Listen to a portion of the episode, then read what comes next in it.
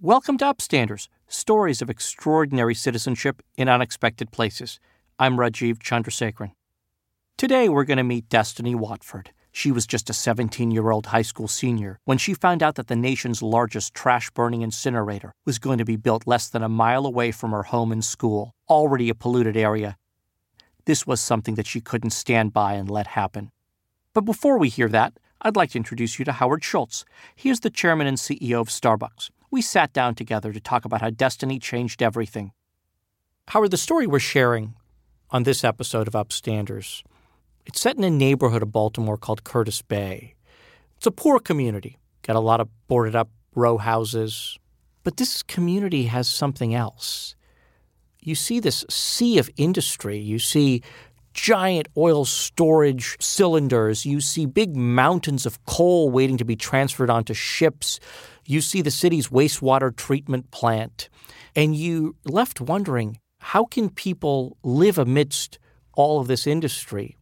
People smack dab up against polluting industry. I think we should be clear that I think there are many cities and communities across the country where there is a healthy balance of residential and commercial activities. The question in this case is how could a situation occur in which there was such blatant violation of really basic human rights that industry decided this is a place we could do our thing. And as a result of that, people would not have a voice. No one would know. No one would care. Let's call a spade a spade. They were just taken advantage of until destiny. Yeah, this story that we're about to hear isn't really a story about the science of incinerators. It's not a story about how air pollution works. It's a story of the failure of leadership and the story of remarkable leadership from one woman. So here's Sujin Pak with the amazing story of Destiny Watford. Three years ago, Destiny Watford caught wind of some big news the country's largest trash incinerator was about to be built less than a mile from her home. But for her, this didn't seem like a big deal. In fact, it was the norm. I knew that the industry was there, but because it was a part of my everyday reality, it wasn't really something that I questioned until I got into high school. Destiny lives in Curtis Bay, a racially diverse neighborhood on Baltimore's south side. It's also an environmental dumping ground. You'll find things like coal export terminals and car imports and the nation's largest medical waste incinerator. Back then, she was a senior at nearby Benjamin Franklin High School. She decided to research the incinerator project and rallied her classmates to dig deeper. What they found was shocking. For the incinerator to even function, it needed to burn 4,000 tons of trash every day. It was permitted, that means it's legally allowed to release 240 pounds of mercury every year and 1,000 pounds of lead. State and local political leaders threw their weight behind the incinerator project. They touted it as a job creating green power initiative. The incinerator would have been burning trash to produce energy and that was thought to be a good thing. But Destiny was skeptical. How could a facility that was burning tons of garbage so close to home be a cause for celebration? The reason why all these polluting industries are built in Curtis Bay is it's because we're poor. It's because technically we're viewed as being invisible. Destiny couldn't stay silent any longer. We really had to raise our voices, so to speak, and say, no, actually, we're here, we exist, and we demand to have clean air. Spurred into action, Destiny sought out other concerned students who couldn't just sit by. They met after school and went door to door educating their neighbors. Soon they caught the attention of Greg Sawtell, Greg is an organizer with United Workers, a human rights group that rallies the Baltimore community to push for living wages, affordable housing, and government accountability. He says the students inspired him. You know, what I've learned from the, the youth leadership is a lesson in courage and questioning what we see on a daily basis and not being held back by what seems like a done deal They called themselves Free Your Voice. The strategy? To show that Curtis Bay was already suffering due to all the industry that historically surrounds them. They wanted to gather data about the extent of the damage, so they started with a health survey of their own classmates. We'd get responses that were really shocking. So, out of a class of 30 students, all 30 would raise their hand when asked if they had asthma. The team scoured public documents for information on Curtis Bay's pollution problem. They discovered that in 2007 and 2008, they had the worst air pollution rating in the country. Just because we live here and go to school here, we're more likely to die of lung cancer and respiratory disease and to suffer from asthma. Armed with this information, the students began to speak out their way. We weren't lobbyists or politicians or lawyers, you know, we were a group of students. And with that said, we didn't have tons of skills, so we had to rely on the ones that we did have. And the truth is that we were artists. You know, we were poets and writers and musicians, and so we used our art to tell our story. They created a series of short videos to make people aware of what was going on. Curtis Bay is my home, and it means a lot to me. The incinerator will be less than a mile from Benjamin Franklin High School. Whose city? Our city. At first, they struggled to get people to listen. Politicians ignored them, and older residents were jaded by the status quo. We heard about the incinerator and we said, What's one more? Amanda Maminsky also lives in Curtis Bay. When Destiny and the Free Your Voice kids started going door to door and knocking, our first instinct was to tell them it's pointless you're not going to change anything. But she says the students' hard work converted many people like herself to the cause. They decided to think outside the box and say, even if it can't be done, it should be done. Destiny and the other students searched through public documents for a list of government entities that had agreed to purchase electricity from the incinerator. One entry on that list Baltimore City Public Schools.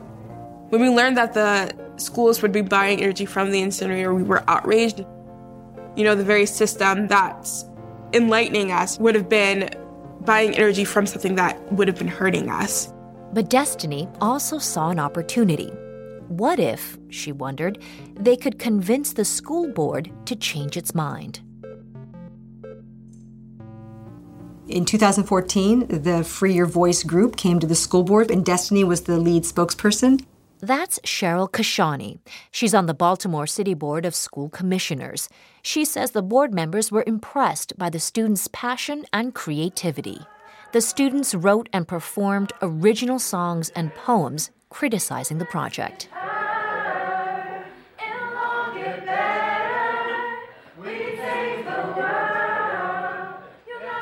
But they were most impressed with Destiny, who delivered a candid and impassioned speech she said, We are here tonight to talk about choices. Destiny didn't pull any punches. Is it fair to build the nation's largest incinerator in a community with the highest level of toxic air emissions in the state? Is it fair to have your life cut short because of where you're born?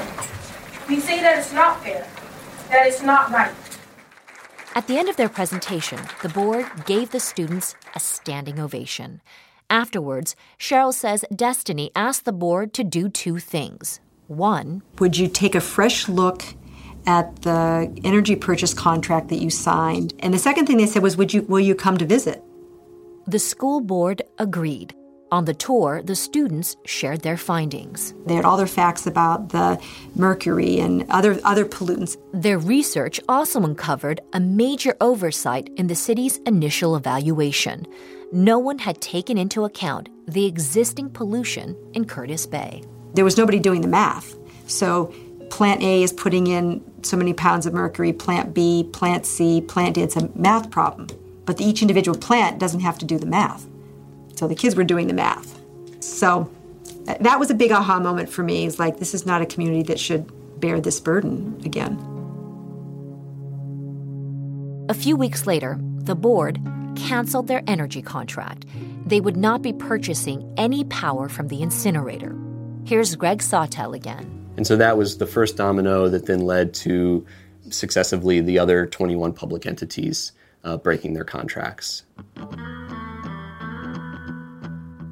The incinerator project was down, but not out. In spite of the lost contracts, the company still planned to finish the incinerator. By now, Destiny was a sophomore in college, but she led a team of high school students and environmental activists on an even more thorough search through public documents. Digging deeper into the project, they made another key discovery. So we learned that the incinerator's permit had expired. So this was a huge opportunity for us because with an expired permit, you can't construct. The group presented its case to Maryland's Department of the Environment, also known as MDE. This was the government entity with the power to stop the project for good. So we sent letters from medical experts and doctors and environmental experts to the MDE talking about the significance of the incinerator and the burden that it would bring to Curtis Bay as far as pollution is concerned. We've sent a signed petition with thousands of signatures. How did the state react? Silence.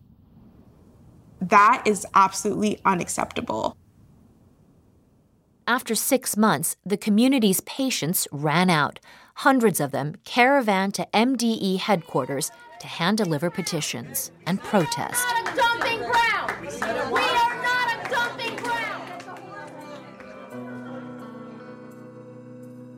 This past March, the department made a decision. The state of Maryland declared that the incinerator's permits were expired and they could not construct. Destiny says the fight to protect the residents of Curtis Bay extends beyond this one project. You know, the incinerator was stopped, but it's just the first step. Today, she's part of a movement to build a solar powered community farm on the site where the incinerator would have been. Destiny says Free Your Voice's greatest achievement is that their neighbors can finally take an active role in what goes on in their own backyard. So often, decisions about what will happen to Curtis Bay has been left in the hands of people that don't live there or people that don't recognize what people are going through and struggling. And no one knows your story or your community better than you do.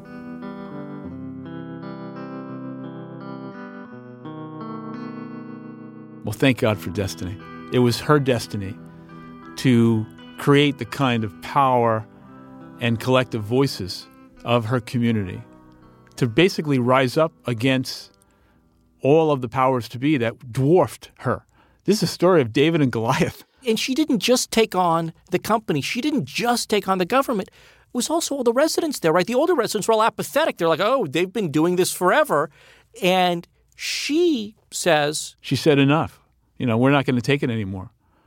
Uh, she had to educate the community about what was going on. They didn't really understand. What does an incinerator really do? the people who are supposed to be looking out for the disadvantaged in our society elected leaders, state regulators, city leaders. The state government decided to classify this trash burning incinerator as tier one renewable energy, putting it on par with solar and wind. How is that possible? It's not even conceivable. These are the people who are supposed to be looking out for their citizens, and instead, we're creating these legislative exceptions and workarounds to advantage a company over the very residents of the city of Baltimore. If it wasn't for one person, one ordinary citizen who decided to do an extraordinary thing. Want to see Destiny and her crew in action?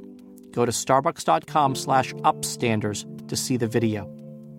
If this is your first time listening, we've heard some incredible stories this season, like Sue Rahr, who's reforming how police are trained, or Lloyd Pendleton, who's changing how cities look at homelessness. If you haven't heard those, go back and check out our earlier episodes. On the next episode, we'll take you to Newark, New Jersey to meet Robert Clark. He's working with young people who were written off by society, helping them get jobs and rebuild homes in their community. That's next time on Upstanders. Sujin Pak narrated our story. Casey Holford composed our music. This is a Starbucks original series, produced by Panoply, with Fanny Cohen, Andrew Chug, Margaret Kelly, Whitney Donaldson, Jordan Bell, Ann Heppermann, and Rob Abear. I'm Rajiv Chandrasekaran. Thanks for listening